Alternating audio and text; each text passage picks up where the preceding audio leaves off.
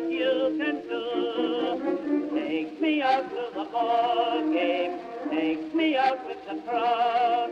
Oh, buy me some peanuts and cracker jack. I don't care if I never get back. I don't care if I never get back. I don't care if I never get back.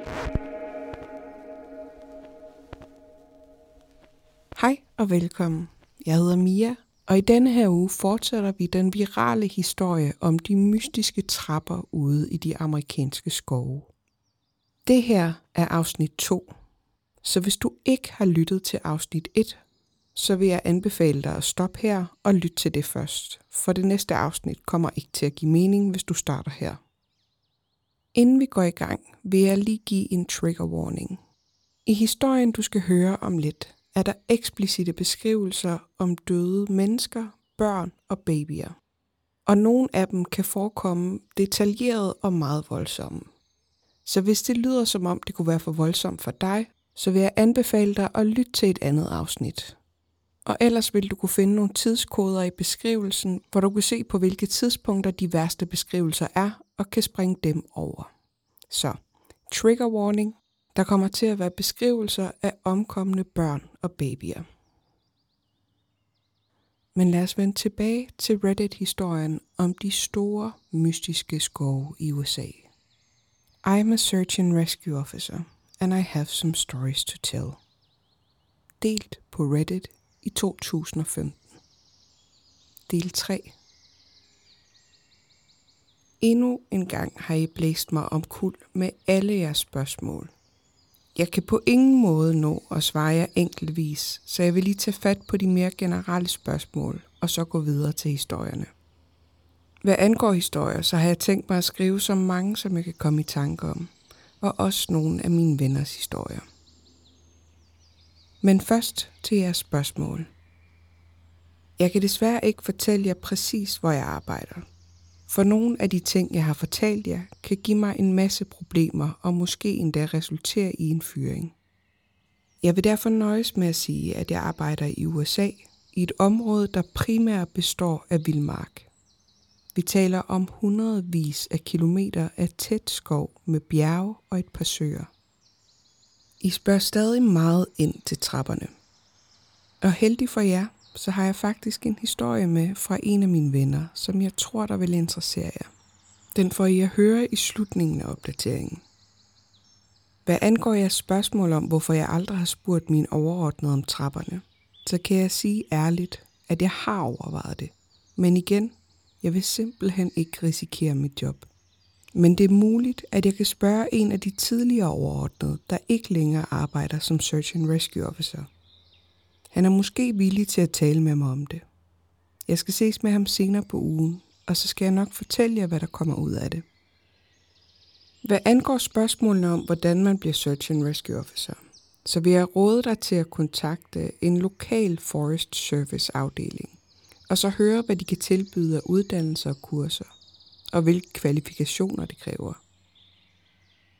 Jeg startede selv som frivillig med at hjælpe til ved Search and Rescue operationer, og nu har jeg haft det som arbejde i flere år. Det er et fantastisk job. Og på trods af de lejlighedsvise tragiske oplevelser, der følger med, så vil jeg ikke lave andet. Okay, lad os komme videre med historierne. Den første omhandler en sag, som jeg fik lige efter, at jeg var færdig med min træningsperiode, og derfor var jeg stadig ret ny i jobbet. Jeg havde før arbejdet som frivillig, så jeg havde en grundlæggende idé om, hvad jeg kunne forvente. Men som frivillig beskæftiger man sig mest med at finde forsvundne personer, hvor man som Search and Rescue Officer kommer ud for alle slags sager. Lige fra dyrebid til hjerteanfald. I den her sag blev vi kaldt ud tidligt om morgenen af et ung par, der var op på en af stierne, der går langs søen. Manden lød fuldstændig hysterisk i telefonen, og vi kunne ikke rigtig finde ud af, hvad der foregik. Vi kunne høre kvinden skrige i baggrunden, og han bad os om at komme derop med det samme. Da vi ankom, så vi ham holde om sin kone. Hun havde noget i armene. Hun stod bare og skreg. Det var sådan nogle forfærdelige, næsten dyrelignende skrig, og han stod og hulkede. Han ser os, og han råber til os, at vi skal hjælpe dem og få en ambulance derop. Men det er ikke muligt at køre en ambulance op ad gangstien. Så vi spørger ham, om hans kone har brug for hjælp, eller om hun kan gå selv. Han er stadig hysterisk, men det lykkes ham trods alt at fortælle os, at det ikke er hans kone, der har brug for hjælp. Imens en af specialisterne forsøger at berolige manden, så går jeg hen til kvinden og spørger hende om, hvad der sker. Hun vugger noget i sin arme og skriger bare igen og igen. Jeg bøjer mig ned og kan se det, hun holder i favnen, er dækket med blod. Det er jeg bemærker slyngen på hendes overkrop, og den uhyggelige sandhed begynder at gå op for mig. Forsigtigt begynder jeg at skille hendes arme, så jeg kan se, hvad hun holder i sin favn. Det er en baby, og den er tydeligvis død. Barnets hoved er slået ind i den ene side, og kroppen er fyldt med sår og skrammer. Jeg har set døde kroppe før, men det er anderledes, når det er et barn. Og situationen rammer mig derfor hårdt. Jeg bliver nødt til lige at tage et øjeblik for at samle mig og hente en af de andre specialister. Jeg får fortalt ham, at det er et dødt barn, og han klapper mig på skulderen og siger, at han nok skal tage sig af det.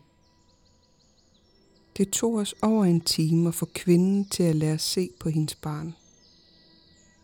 Hver gang vi prøvede at tage ham fra hende, vendte hun sig væk fra os og sagde, at vi ikke kunne få ham, og at han ville være okay, hvis vi bare lå hende være i fred, så hun kunne hjælpe ham. Til sidst lykkedes det for en af vores mere gavede betjente. Han fik beroliget hende nok til, at hun gav os barnet. Vi fik barnet bragt ned til lægerne, og de fortalte os, at det aldrig havde været muligt at redde det. Det var dødt på stedet af traumet i hovedet. Jeg var gode venner med en af sygeplejerskerne, som tog imod dem på hospitalet, og hun fortalte mig senere, hvad det var, der var sket. Det viste sig, at parret havde gået med babyen i slyngen, og de stoppede, fordi barnet blev uroligt. Faren tog babyen på armen og kiggede ned i den lille kløft ved stien. Moren stod ved siden af ham, men hun kom til at træde på noget løst jord, og så snublede hun. Hun faldt over i faren, som tabte barnet, der endte med at falde omkring 20 meter ned i den lille kløft, ned på klipperne i bunden. Faren klatrede ned og hentede barnet, men han var faldet lige på hovedet og var allerede død. Babyen var kun omkring 15 måneder gammel. Det var en total vanvittig ulykke, hvor en række uheldige begivenheder endte med det værst tænkelige resultat. Det er sandsynligvis en af de mest forfærdelige opgaver, jeg har været på. I min tid som Search and Rescue Officer har jeg ikke set mange dyrbide. Mest fordi de fleste dyr holder sig på afstand af dem, der færdes i området. Selvom der er bjørne i nærheden, så er det meget usædvanligt at se dem. De fleste af de dyr, man ser, er små, som prærieulve, vaskebjørne eller stinkdyr. Man kan også møde elge, og de kan være nogle værre sataner. De kan finde på at jage dig uden grund. Og hvis du for eksempel er uheldig og kommer ind mellem en elg og dens kalv, så er du virkelig på den. En af de mere morsomme opgaver, jeg har været på, var en fyr, der var blevet jaget op i et træ af en el. Han sad fast derop, og det tog os næsten en time at få ham ned. Da han endelig var på fast grund igen, kiggede han på mig og sagde, For helvede, de sataner er store tæt på. Det kan ikke siges at være en rigtig skræmmende historie, men mine kolleger og jeg griner stadig af den. Jeg ved ærligt talt ikke, hvordan jeg kan have glemt den næste historie, jeg vil fortælle. For det er langt det mest skræmmende, der nogensinde er sket for mig. Jeg tror måske, at det er fordi, jeg i lang tid har forsøgt at fortrænge den. Så det er ikke den historie, der først dukker op. Da jeg gennem mit arbejde tilbringer stort set alt min vågne tid i en skov, giver det sig selv, at jeg ikke er bange for at være alene midt ude i ingenting. Men når man så kommer ud for en oplevelse, der får en seriøst til at overveje, om det her job er det rigtige for en, så har man tendens til at forsøge at glemme oplevelsen for at kunne arbejde videre. men jeg vil gøre mit bedste for at kunne fortælle det hele. Så vidt jeg husker, så skete det i slutningen af foråret. Det var en typisk forsvundet barnsag. En fireårig pige var gået væk fra familiens telt og havde været forsvundet i omkring to timer. Hendes forældre var fuldstændig fortvivlede, og de fortalte, som de fleste forældre gør, at hun aldrig havde gjort noget lignende før, og at hun plejede at holde sig tæt ved dem. Vi forsikrede forældrene om, at vi ville gøre alt, hvad vi kunne for at finde hende. Og så gik vi i gang med eftersøgningen. Jeg gik sammen med en af mine gode venner, og vi talte ret afslappet sammen, mens vi vandrede. Jeg ved, at det kan lyde mærkeligt, men i det her job bliver man altså nødt til at lægge følelserne på hylden og være professionel. Ellers så kan man ikke arbejde her. Vi har gået i godt to timer og har bevæget os langt længere væk, end hvor vi tror, den lille pige ville kunne være nået. Da vi kommer ud af en lille dal, får noget os til at stoppe op pludseligt på samme tid. Vi fryser, og vi fornemmer begge to et tryk i ørerne, som havde vi befundet os på et fly. Jeg spørger min ven, om han også kunne mærke det. Men før han når at svare, så hører vi den højeste lyd, jeg nogensinde har hørt. Det er næsten som et godstog, der kører direkte forbi os. Men det kommer fra alle retninger på en gang. Også under og over os. Han skriger noget til mig, men jeg kan ikke høre ham for det øredøvende brøl. Forståeligt nok er vi helt ude af den. Vi kigger chokeret omkring for at finde kilden til lyden, men ingen af os kan se en årsag. Selvfølgelig er mit første tanke et jordskred, men vi er ikke i nærheden af nogen klipper, og selvom vi havde været det, så havde det allerede ramt os nu. Lyden bliver bare ved og ved.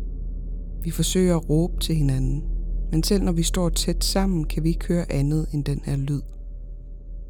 Så, lige så pludselig som den er startet, stopper den. Som om nogen bare har trykket på en kontakt og afbrudt den. Vi står der et sekund, helt stille, og langsomt kommer skovens normale lyde tilbage. Han spørger mig, hvad fanden der lige skete, og jeg trækker bare på skuldrene, imens vi bare står der og kigger på hinanden et øjeblik. Jeg kalder de andre over radioen for at høre, om de andre har hørt det, der lød, som jorden gik under. Men ingen andre har hørt noget. Også selvom vi alle sammen er inden for råbeafstand fra hinanden. Min kammerat og jeg trækker på skuldrene og fortsætter eftersøgning. Cirka en time senere tjekker vi de andre over radioen, men ingen har fundet den lille pige. Normalt leder vi ikke efter mørkets frembrud, men fordi vi endnu ikke har fundet et eneste spor af hende, beslutter nogle få af os at fortsætte, inklusive mig og min ven. Vi holder os tæt sammen og kalder på hende med minutters mellemrum. Og selvom jeg ikke er vild med børn, så håber jeg af hele mit hjerte, at vi finder hende. For tanken om, at hun måske er alene derude i mørket, er uudholdelig. Børn kan finde skoven skræmmende nok i dagsløs, så det må være redselsfuldt om natten. Men vi ser ingen tegn på hende, og vi får ingen svar på vores kalden. Og omkring midnat beslutter vi os for at vende om og gå tilbage til mødestedet. Vi er cirka halvvejs tilbage, da min kammerat stopper op. Han lyser med sin lommelygte til højre for os, ind i et virkelig tykt buskads af døde træer og grene. Jeg spørger ham, om han kunne høre noget, men han beder mig om at være stille et øjeblik og lytte. Det gør jeg, og i det fjerne kan jeg høre, hvad der lyder som et barn, der græder. Vi råber begge to pigens navn og lytter efter enhver form for reaktion. Men det eneste, der høres, er den svage gråd. Vi går mod buskaget og går rundt om det. Vi kalder hendes navn igen og igen. Da vi kommer tættere på, hvor gråden kommer fra, begynder jeg at få den her mærkelige mavefornemmelse. Og jeg fortæller min kammerat, at der er et eller andet galt. Han siger til mig, at han har det på samme måde. men vi kan ikke finde ud af, hvad det er, der virker for uroligende. Indtil det går op for os, mere eller mindre samtidig. Gråden gentager sig selv i et loop. Først er der en svag hulken, så kommer der en beklagende og jamren, og så igen en lav hulkende lyd. Og det gentager sig igen og igen. Det er præcis det samme hver gang. Uden at sige et ord til hinanden, får vi benene på nakken og stikker af. Det er den eneste gang, jeg nogensinde har mistet fatningen på den måde. Men noget ved det føltes så ildevarslende, at ingen af os ønskede at blive derude til kund længere. Da vi kom tilbage til resten af teamet, spurgte vi, om de andre havde hørt noget mærkeligt. Men ingen vidste, hvad vi talte om. Den her sag var i mine tanker i lang tid efter, og hvad angår den lille pige, så fandt vi aldrig et spor af hende. Vi leder stadig efter hende og alle de andre personer, som vi ikke har fundet, men ærligt talt tvivler jeg på, at vi nogensinde finder nogen af dem. Af de forsvindingssager, jeg har været ude på, er det kun cirka en håndfuld, som vi aldrig har fundet spor efter. Men nogle gange kan det at finde et lig blot føre til flere spørgsmål end svar. Her er nogle eksempler på knoglefund, som vi har undret os over i vores team. En teenage-dreng, hvis knogler blev fundet næsten et år efter han var forsvundet. Vi fandt noget af hans kranie, to fingerknogler og hans kamera næsten 64 km fra det sted, hvor han sidst blev set. Kameraet var blevet ødelagt.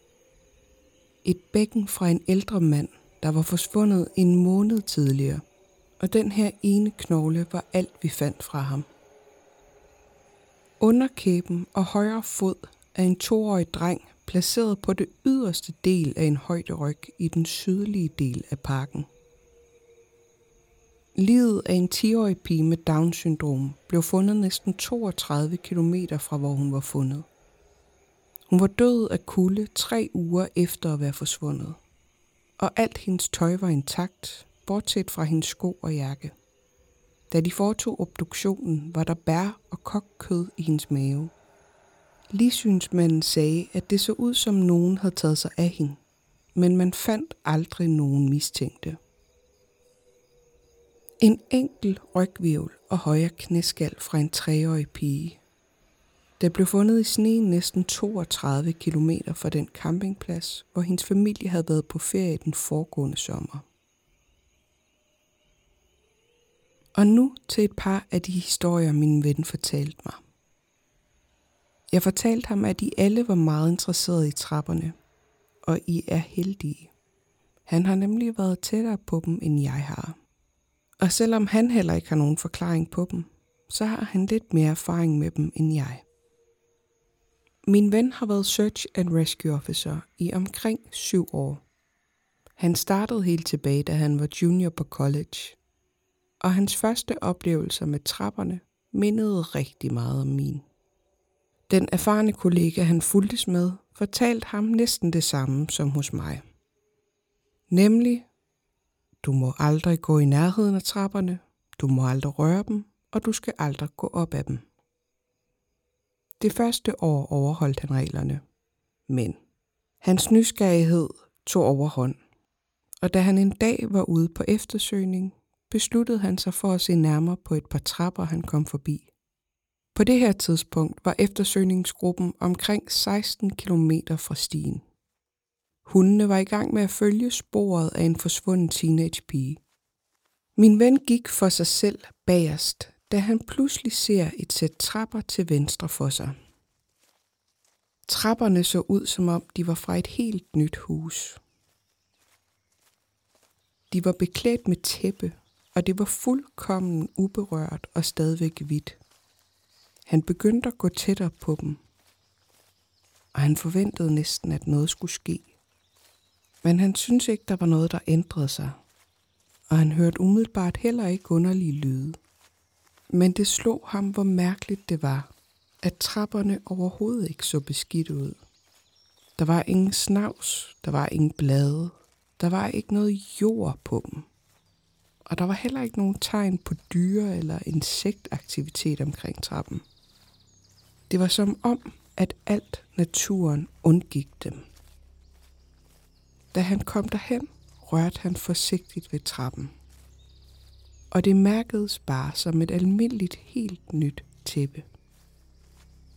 Han sikrede sig, at hans radio var tændt, inden han langsomt gik op ad trappen. Han fortalte, at det selvfølgelig var skræmmende, fordi trappen havde det ryg, de havde. Og han var ikke sikker på, hvad der kunne ske med ham. Han jokede med, at han næsten forventede at blive teleporteret til en anden dimension, eller at en UFO skulle komme og lande.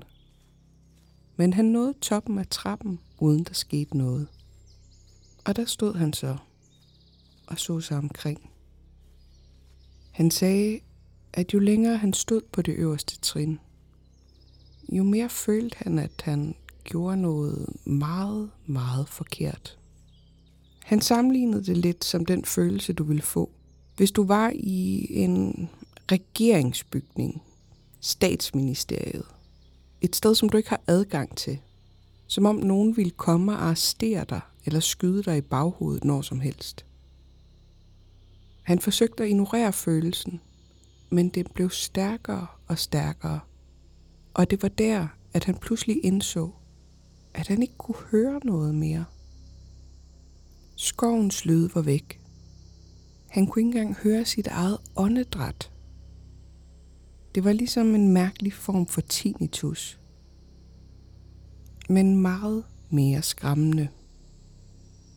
Han gik ned ad trappen igen, og så sluttede han sig til eftersøgningsholdet og nævnte ikke noget om, hvad det var, han havde gjort. Men historien slutter ikke der. For da eftersøgningen var afsluttet for dagen, og han tog tilbage til redningsstationen, ventede en kollega på ham. Han trængte ham op i et hjørne, inden han kunne nå at gå. Kollegaen var rasende, og min ven spurgte, hvad der var galt. Du gik op af dem, gjorde du ikke? Min ven sagde, at det var formuleret mere som en udmeldelse end et spørgsmål. Så i stedet for at benægte, spurgte han bare, hvordan han vidste det. Kollegaen havde bare rystet på hovedet og sagt, fordi vi ikke fandt hende, hundene mistede pludselig færden. Min kammerat spurgte så, hvad det overhovedet havde noget med noget at gøre. Men i stedet for at svare, spurgte kollegaen, hvor længe han havde været på trapperne. Og min kammerat sagde, at han ikke havde været der mere end et minut. Kollegaen stirrede koldt og grav alvorligt på ham, og fortalte så, at hvis han nogensinde gik op ad en trappe igen, så ville han blive fyret på stedet. Bagefter gik han bare, og jeg gætter på, at min kammerat aldrig siden har fortalt, hvad der skete dengang. Min kammerat har også været involveret i mange sager om sporløst forsvundne personer. Jeg har tidligere nævnt David Pollites, og min ven kan bekræfte, at hans historier som oftest er sandfærdige. Og i forbindelse med de her sager fortalte han, at hvis personerne ikke blev fundet med det samme, så blev de enten aldrig fundet, eller også blev de fundet uger, måneder eller år senere på steder, som de umuligt kunne have været nået til. En historie, han fortalte mig, skilte sig virkelig ud. Den involverede en femårig dreng med et alvorligt psykisk handicap. Den lille dreng forsvandt fra skovtursområdet sent på efteråret. Udover det psykiske handicap var han også fysisk handicappet. Og hans forældre forklarede os igen og igen, at han simpelthen ikke kunne være forsvundet på egen hånd. Det var umuligt. Nogen må have taget ham. Min kammerat sagde, at de ledte efter drengen i ugevis, og de udvidede eftersøgningsområdet milevidt i alle retninger. Og de fandt ingenting. Det var som om han aldrig havde været der. Hundene kunne simpelthen ikke finde hans færd nogen steder. Heller ikke engang i det område, hvor han til syneladende var forsvundet fra. Mistanken faldt først på forældrene – men det blev hurtigt ret tydeligt, at de var fuldstændig knuste og aldrig kunne have gjort deres barn noget. Eftersøgningen blev afsluttet omkring en måned senere, og min kammerat fortalte, at de alle glemte sagen hen over vinteren. Lige indtil en dag, hvor han var ude på en træningstur i sneen. Ude på en bjergside kunne han pludselig se noget i sneen. Og da han kom tættere på, gik det op for ham, at det var en frossen skjorte, der stak op af sneen. Han genkendte det karakteristiske mønster, der var det samme som mønstret på den forsvundne drengs skjorte. Omkring 20 meter længere væk fandt han barnets lig, liggende delvist begravet i sneen. Min kammerat fortalte, at barnet ikke havde været død i mere end et par dage, selvom han havde været forsvundet i næsten tre måneder. Drengens krop lå ligesom hen over et eller andet. Og da min kammerat børstede sneen af for at se, hvad det var, sagde han, at han næsten ikke kunne tro, hvad det var, han så. Det var en stor klump is, der var blevet hugget groft ud i formen som en person. Drengen holdt fast i isklumpen. Han havde fået forfrysninger på hans bryst og hænder. Min kammerat ringede straks til sine kolleger, og de fik reddet livet ned fra bjerget. Ingen kunne efterfølgende komme med en forklaring på, hvordan barnet havde overlevet i næsten tre måneder. Helt alene. Eller hvordan han kunne ende på toppen af et bjerg. Det var fysisk umuligt for barnet at gå, og alligevel blev han fundet 50 km væk og på toppen af et bjerg. Og for at gøre det hele endnu mere mystisk, så fandt de intet i barnets mave eller tyktarm ved obduktionen. Intet. Ikke engang vand. Det var som om, at barnet var blevet fjernet fra jordens overflade, for så flere måneder senere at dukke op på et bjerg og dø af kulde. Det er min kammerat aldrig kommet sig over. Den sidste af min vens historier er en, der er foregået for nyligt. Faktisk er det kun et par måneder siden. Det skete på en eftersøgning efter pumaer, for der havde været flere rapporter om observationer i de foregående dage. Det er en af vores opgaver at holde øje med, om dyr som for eksempel pumaer nærmer sig vandrestierne, og hvis de er i området, så kan vi advare vandrene og spære stierne af. Min kammerat gik for sig selv i et område, hvor skoven var særligt tæt. Mørket begyndte at falde på, og så hørte han, hvad der lød som en kvinde, der skreg i det fjerne. Og som nogen af jer måske ved, så lyder det faktisk lidt som en kvinde, der bliver brutalt myrdet, når en puma skriger. Det er en ret foruroligende lyd, men det er langt fra unormalt. Min kammerat kaldte de andre over radioen, han fortalte, at han havde hørt en puma, og at han ville prøve at se, om han kunne finde ud af, hvor dens territorium startede. Han hørte skridet et par gange mere fra samme retning, og på den måde kunne han bestemme det omtrentlige område af pumaens territorie. Han var ved at vende om for at gå tilbage til de andre, da han hørte endnu et skrig. Den her gang kun få meter fra ham. Forståeligt nok går han lidt i panik og sætter sit tempo op for at komme tilbage på stien. For det sidste, man ønsker, er at løbe ind i en puma og blive flået til døde. Skrigende følger efter ham, og da han kom tilbage på stien, begyndte han at løbe. Da han var omkring en kilometer fra redningsstationen, stoppede skrigene. Han vendte sig om for at se, om pumaen fulgte efter ham – det var mere eller mindre fuldkommen sort på det her tidspunkt. Men længere nede af stien kunne han skimte en skikkelse. Han kunne lige ane det i mørket. Det lignede omridset af en mand.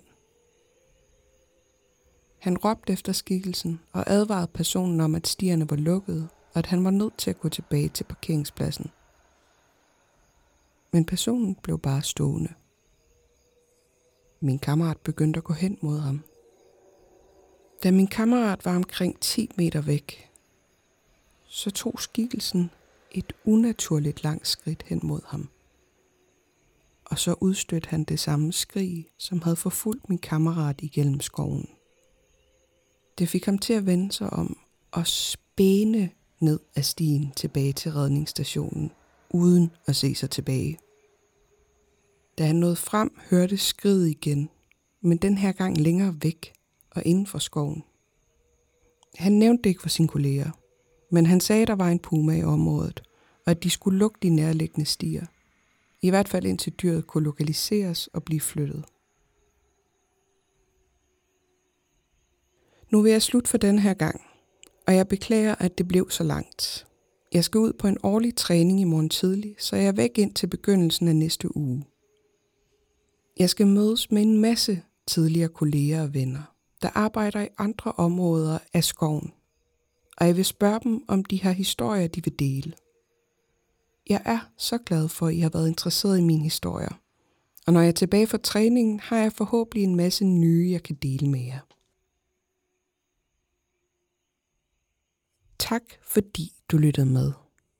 Og mange, mange, mange tak til denne uges fantastiske oversætter, Jette. Hvis du kan lide det, du hører, så kan du hjælpe os med at dele det med en ven. Du kan skrive en lille anmeldelse af os, hvor end du lytter med. Du kan give os stjerner ind på Spotify eller Apple Podcast, og så kan du give os et thumbs up inde på Podimo.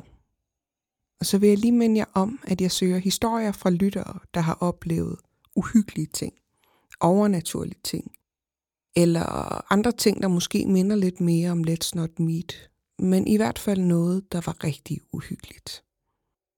Oplevelsen må gerne have lidt mere handling, end at du bare lige hørte en lyd en aften, men ellers er der ikke rigtig nogen kriterier.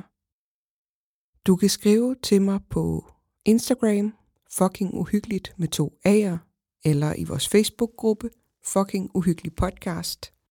Eller du kan sende en mail på fuckinguhyggeligt at gmail.com. Fucking er stavet med to A'er. Og så må du meget gerne inkludere i din besked, hvor du bor henne. Jeg håber, at du vil lytte med en anden gang, og så håber jeg, at det også bliver fucking uhyggeligt.